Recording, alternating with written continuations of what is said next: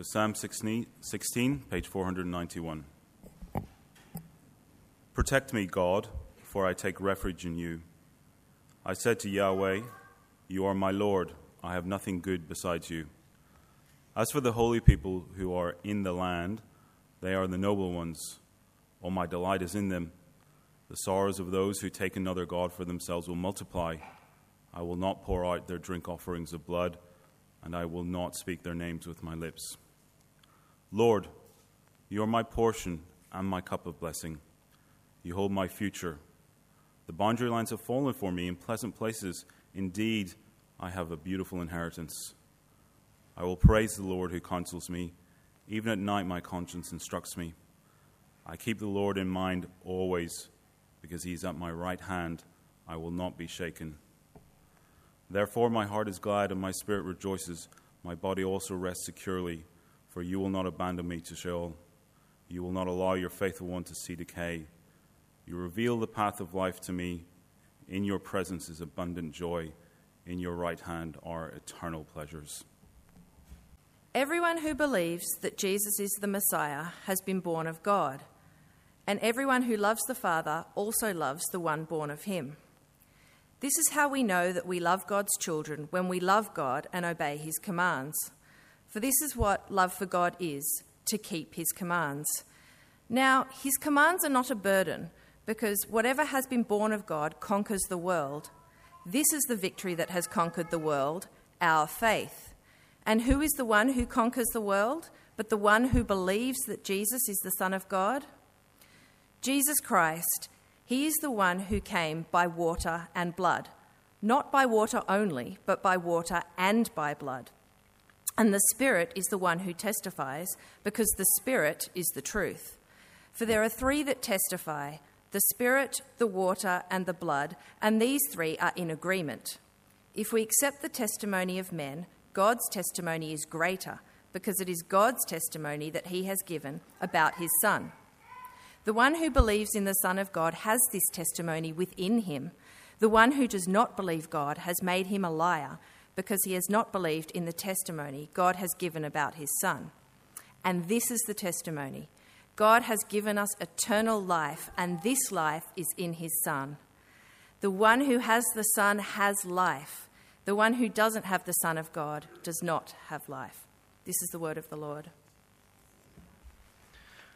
Our friends, do please keep uh, 1 John 5, verse 1 to 12, open in front of you, page 1122. Um, I wonder if that, as that Bible reading was read out, you sort of were going, what on earth is all that about? Um, water, the blood, the spirit, yeah? Were you sort of going, what is all that about?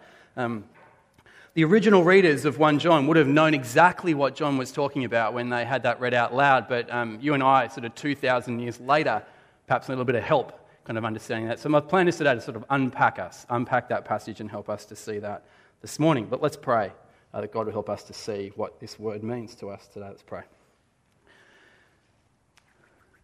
Father, we again are your sheep. Father, you are our good shepherd. And Father, your sheep hear your voice. So, this morning, Father, as you speak to us through your word, help us to listen, help us to obey. And Father, we ask that this morning again, afresh, we would see Jesus. We would hear Jesus. And we would all leave today loving Jesus. For in him alone is that which we need the most eternal life, forgiveness of sins. And we ask this in Jesus' name. Amen. Amen. Well, the goal of studying 1 John, at least for me and our church, has been to flourish. Uh, to flourish as God's people, rooted in the truth, to grow in love for God and for all people. Um, I've been really encouraged by looking at the numbers of Church by the Bridge since we started about 10 years ago, but even the numbers here at 945. We have grown significantly at 9:45 over recent times. It's really exciting, and that's something to give God great thanks for. But what I want to see as a result of studying 1 John is that we just don't grow numerically, but we grow in greater depth of relationship, greater intimacy, greater compassion, greater service, greater grace, greater peace as God's people here at Church by the Bridge at 945. And 1 John, I think, has been the perfect text in the New Testament to teach us about what loving community really looks like. But did you know that we're not the only ones who are focused on building community in 2014? There's an image on the screen coming up. A small group of atheists have decided to build community in 2014. Earlier this year, this is a picture out of the Sydney Morning Herald, uh, 25th of November 2013 at Redfern Town Hall. This is Atheist Church in Redfern, okay?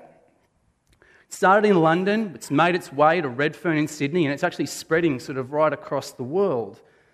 And seriously, they get together, they sing songs together, uh, they have readings, most likely from St. Christopher and St. Richard. Um, they then, um, well, I'm told they have a talk, a sermon, dare I say it. And I have it on good authority there are no prayers prayed at Atheist Church. And then, of course, they get together after the service and drink milky tea and have weak cordial, just like we do at 9:45. Um, about 100 people came to the first meeting of Atheist Church in Redfern. Now, when I first heard about this, when I read about this in the Sydney Morning Herald, I kind of winced.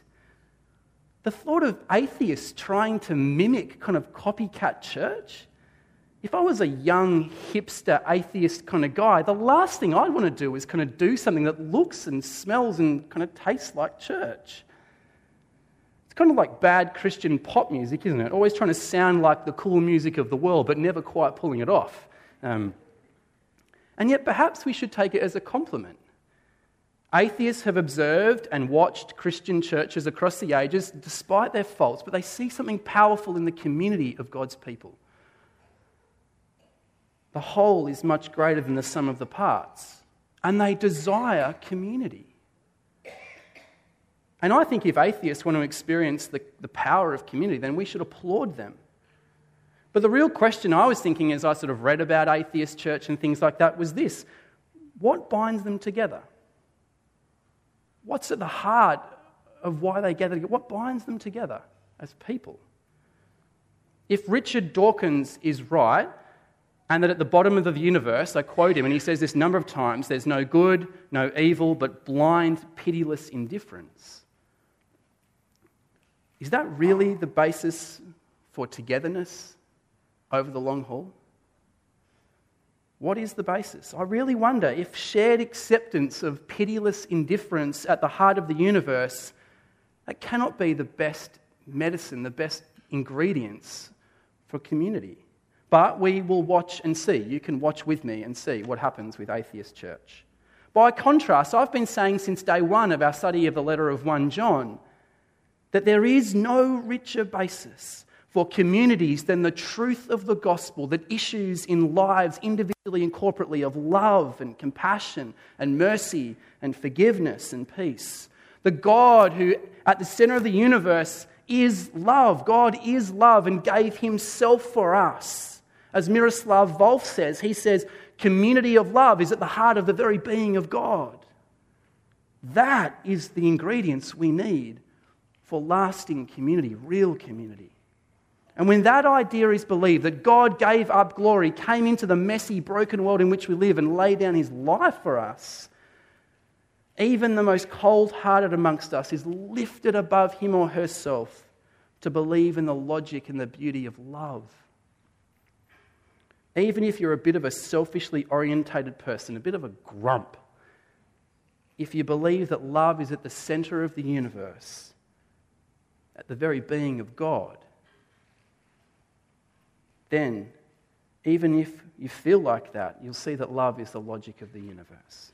And so 1 John, all the way through, has had this alternating pattern, hasn't it? That emphasizes the truth of the gospel of God's love and the importance of our reflecting and shining that love. The sermons have reflected this pattern a passage about truth, followed by a passage about love, a passage about truth, followed by a passage about love a passage about truth, then a passage about love. And today we come to the seventh passage in 1 John, which segues out of last week's outstandingly brilliant call to love because God first loved us into an equally powerful call today to stay true to the gospel of Jesus Christ.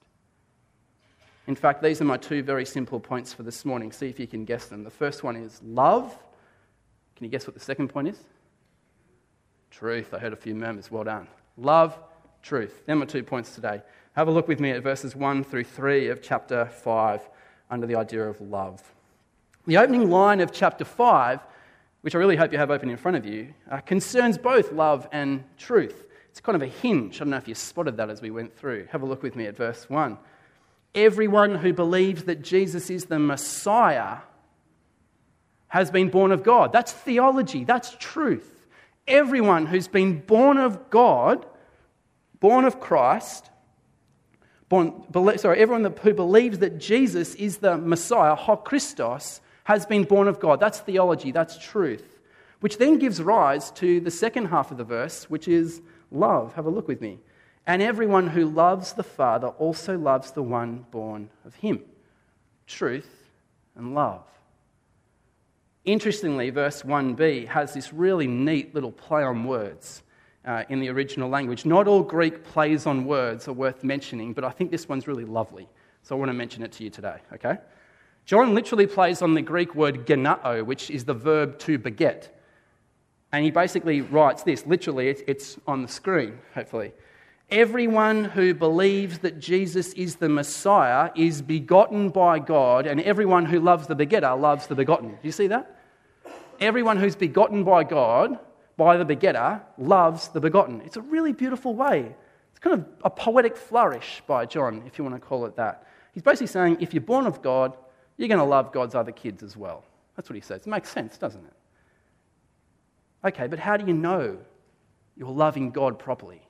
How do you know you're loving God properly? It's a good question. Verse 2 This is how we know that we love God's children. Okay, excellent. We're about to find out if you're loving the children of God properly. When we love God and keep or carry out his commands. Hmm. We're used to hearing John say things like, This is how you know you love God by loving other people. We get that logic, don't we, right? This is how we know that we love God's children when we love God. That's what he says here. The real question is how do you know when your love for others is not merely love of an affinity or a club, but true agape, true love that we looked at last week? If I was to ever insert a word into Holy Scripture, which I won't ever do, but if I was to, this is what I think he's saying. How do you know that you truly love God properly? That's the sense that's going on here. The answer here is you love God and obey his commands. Then you will know that you have the right kind of love. Why? Because God hasn't left love vague and ambiguous for us to guess. See, the more you love God, the clearer it is how you get to know that you're loving your brothers and sisters. Because God entered the world in the person of his Son, Jesus Christ, and gave himself for us on a cross he, in his very being, is love. God is love. And so, as you love that God, and love then becomes clearer to you, so you know how to love the children of God, those born of God. But more than that, he said it's about obeying his commands. You'll know that you're loving people properly when you are loving and obeying God's commandments. The simple point is this God, through his Son, has given us specific commandments about how to love, hasn't he? Yeah? So if you love and obey God's commandments, then you'll be loving properly, loving God's people properly. The reason for that is, sorry, you see in John's Gospel, the same author of 1 John, you see Jesus himself displaying what real love is like. He took off his robe put a towel around his waist, got some soap, got a basin of water, and washed his disciples' feet. And John introduces that episode in John's gospel by saying Jesus showed the full extent of his love. Wow. The reason for that is that it was the household slave's duty to wash the feet of guests. And here is Jesus, God in the flesh. What's he saying? The command to love is the command to serve. Jesus said, Turn the other cheek. He said, Care for the poor. He said, Don't judge other people. He said, Forgive those who hate you. Love your enemies. My point is that if you obey his commands, you will be loving properly. That your love arises not just out of the affinity of a club or shared ideas about that, but it'll be the love of God outflowing from your life into loving other people. Following these commands is what it means to love God. Verse 3 tells us. So the intimate connection between loving God and loving his people continues. Have a look at verse 3. For this is what love for God is to keep his commands. Now, his commands are not a burden, because whatever has been born of God conquers the world. The commands that I think John's referring to here are specifically about the commands to love. Um, but why does he say that these commands are not a burden? They're not burdensome to do these commands of love. Because I bet some of you are thinking here right now, I, some days I find God's commands to love kind of a little bit burdensome. It's important to point out that John doesn't mean that we'll, we won't find it difficult to love. I mean, really, who finds it easy in this room to love apart from Russ DeVries, who just seems to love everybody? I mean, everyone else here struggles with it apart from Russ. No, no, I'm sure Russ struggles. We'll just ask Naomi about that. But um, it's important to point out, though, isn't it? It's not easy to love. So, what does he mean in the real world? What it means is we won't find God's commandments stultifying or displeasing or oppressive, even if they are difficult to live out. That's what it means that the commands of God will not be burdensome for those born of God. If I can give you an analogy, here's a picture on the screen of my wife. There she is. I married up, didn't I? I really did marry up. Um, that's Adele and I. To be honest, I do find it difficult at times to be the man that Adele deserves. I really do. But I don't find it a burden. It's my joy to try to be the man, the husband that Adele deserves. Why? Because I L O V E her. I love her. See, when you love someone, no matter how difficult it can be, it's not a burden. Of course, my point is as hard as it might be to naturally love the people as Christ loved people, it's not a burden. It's difficult, it's messy, but it's a joy to live the way God has loved, lived, uh, uh, caused us to live. And it's certainly far from displeasing, oppressive, and stultifying. And with that, John leaves behind the subject of love. He abandons love for the rest of the letter. Um, no more love. Because as crucial as love is, John has a bigger fish to fry, and the rest of the letter is going to cook it. Um, have a look with me. For John, there'll be no Christian love if we compromise the gospel of Jesus Christ.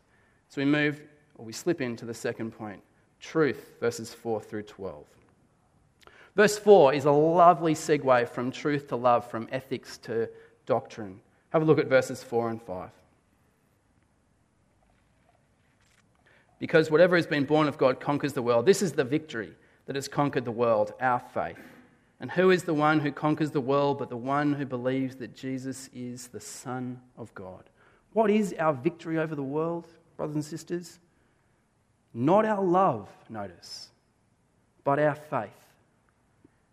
Not our love, but our faith. That's where our victory lies. And when John uses the word faith, he doesn't mean the strength of your faith. He means the thing that your faith is in, the object in whom your faith is in.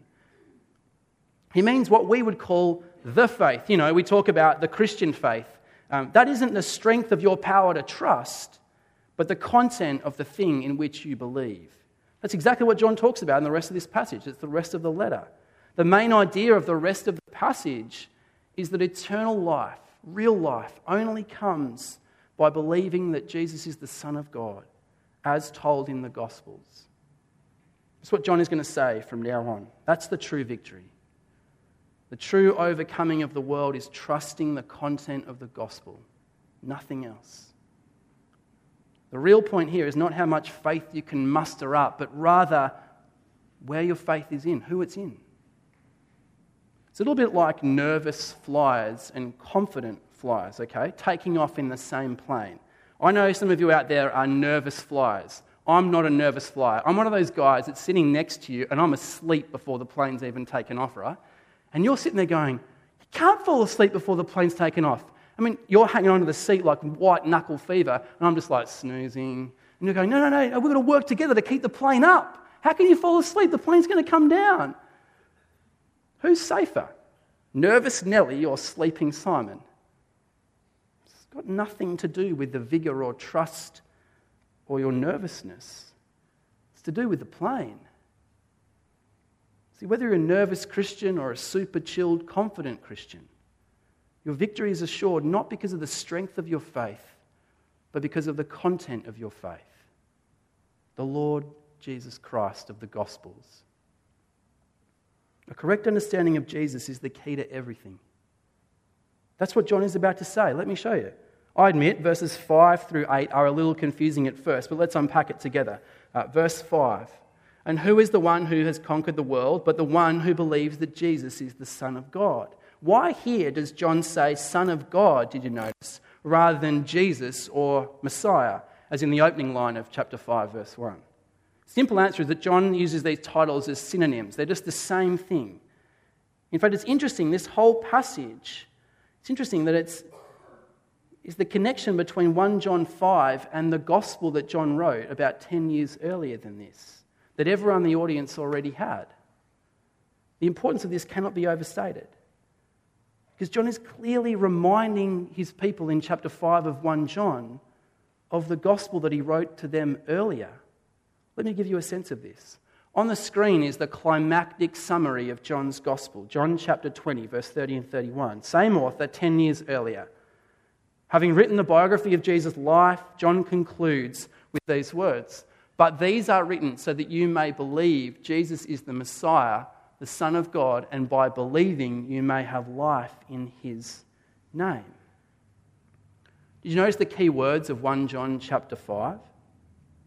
Jesus Christ, Son of God, believe, life.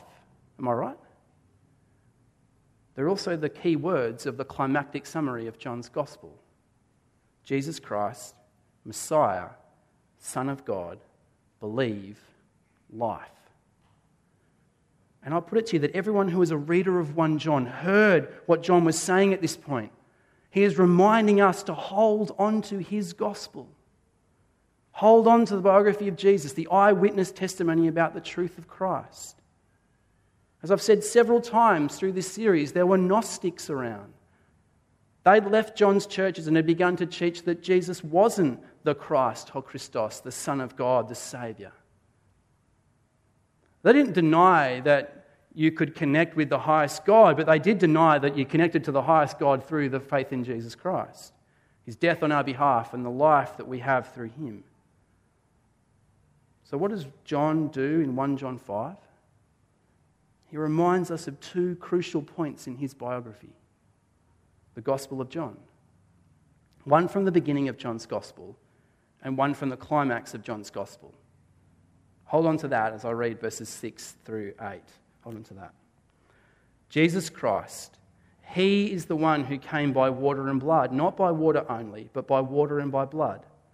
And the Spirit is the one who testifies, because the Spirit is the truth. For there are three that testify the Spirit, the water, and the blood. And these three are in agreement. They're slightly bizarre sentences, aren't they? Until you recall John's Gospel as the original readers could. Water and Spirit take you back to the original chapter, the opening chapter of John's Gospel. What was it? Jesus' baptism. Look at the references. Flick back with me if you, want, if you can to John chapter 1. John chapter 1, and you'll read it, I'll read it out for you. John chapter 1, verse 29.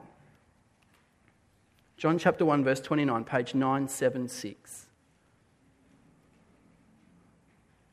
129. The next day, John saw Jesus coming toward him and said, Here is the Lamb of God who takes away the sin of the world. This is the one I told you about. After me comes a man who has surpassed me because he existed before me. I didn't know him, but I came baptizing with water so he might be revealed to Israel.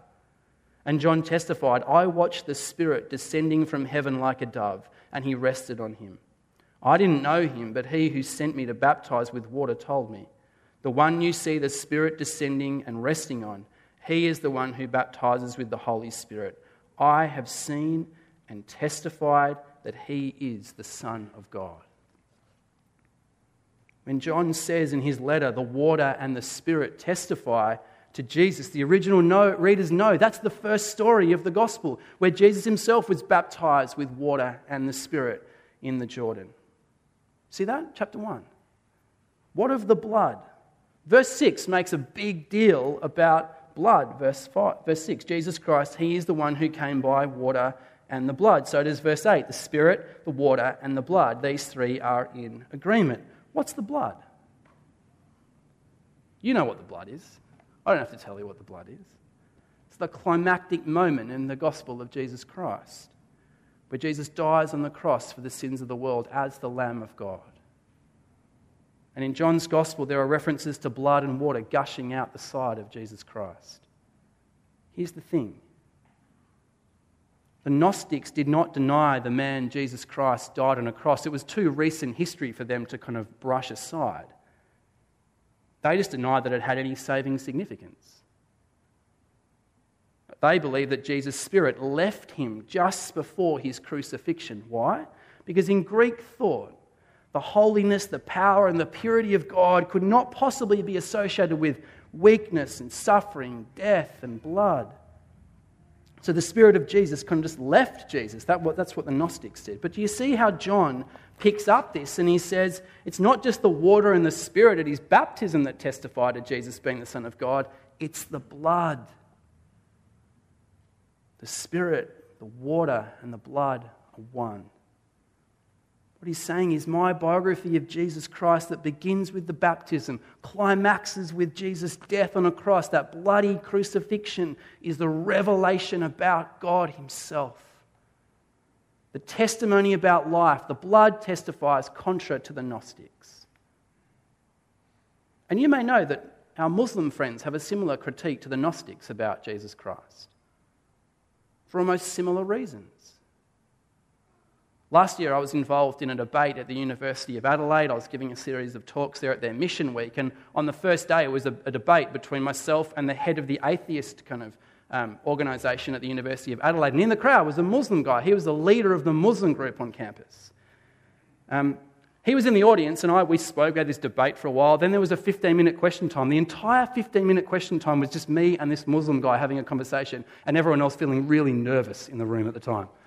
It was a beautiful conversation, though. Like, it was really, he was beautifully articulate, more articulate than I am. Um, and we had this great conversation. Uh, he said, though, in this kind of back and forth question time, he said, Jesus the prophet could never have died on the cross because it's such a shameful death. Because God could never be associated with such shame and weakness. I said, I'd said during the debate that Jesus, according to the Bible and Christian theology, that Jesus was God incarnate and that God in Jesus shed his blood for our sins. And this Muslim leader said to me very politely, but very, very strongly, he said, Are you telling me that God had to eat? That God had to go to the toilet? That God breathed a last breath? There was no winner in this to and fro in the question time, but it was crystal clear to the audience that Islam and Christianity, although similar in many ways, have diametrically opposed visions of the character of God. What is blasphemous in Islam is the very center of the Christian faith. God's weakness, humility, self sacrifice, his blood for us. Water and the blood, if I can put it like this. John's point, whether for the Gnostic, whether for the Muslim, or any secularist, the entire biography of Jesus, from water to his baptism to his bloody death, testifies to his identity as God's Son, the Son of God, who brings eternal life, Saviour of the world. His mission to save us all from death and to bring us to new life, eternal life which is the very point of John's gospel. John chapter 20, verse 31. I've written these things that you would believe that Jesus is the Son of God, and by believing in him, have life in his name. That's the summary of John's message in his gospel. But notice in verses 11 and 12, it's the summary of his letter here today. It's exactly the same message. Have a look at verse 11 and 12. And this is the testimony God has given us eternal life, and this life is in his Son. The one who has the Son of life, the one who has the Son has life.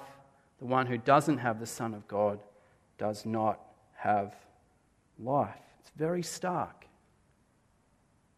If you have the Son of God, you have life.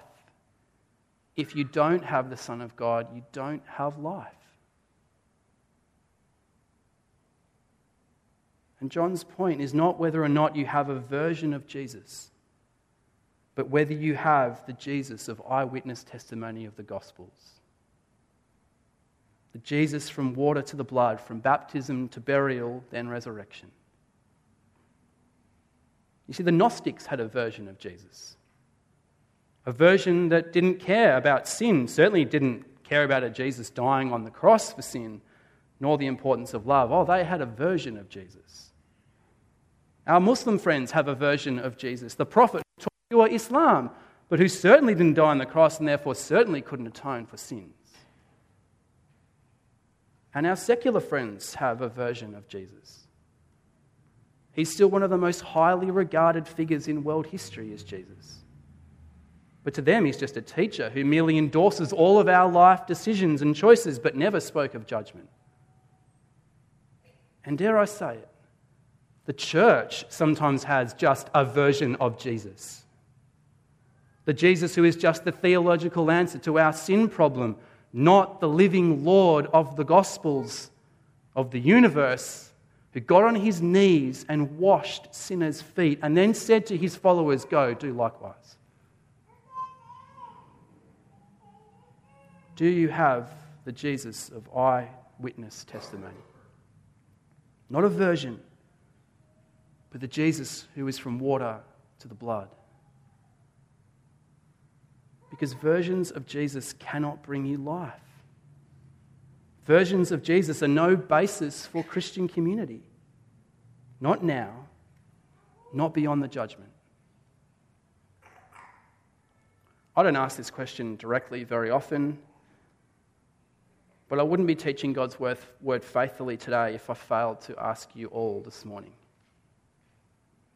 Do you have the Son? Do you believe in Jesus? Not a version of Jesus, not a modification of Jesus, not a theologization of Jesus, but Jesus, the Son of God, Creator, King of kings, Lord of lords, Holy God the one who came, who lived, who loved, who died, who rose again, and calls us into a life of now, of love now and into eternity by trusting in his work. Whoever has the Son has life. Whoever does not have the Son does not have life.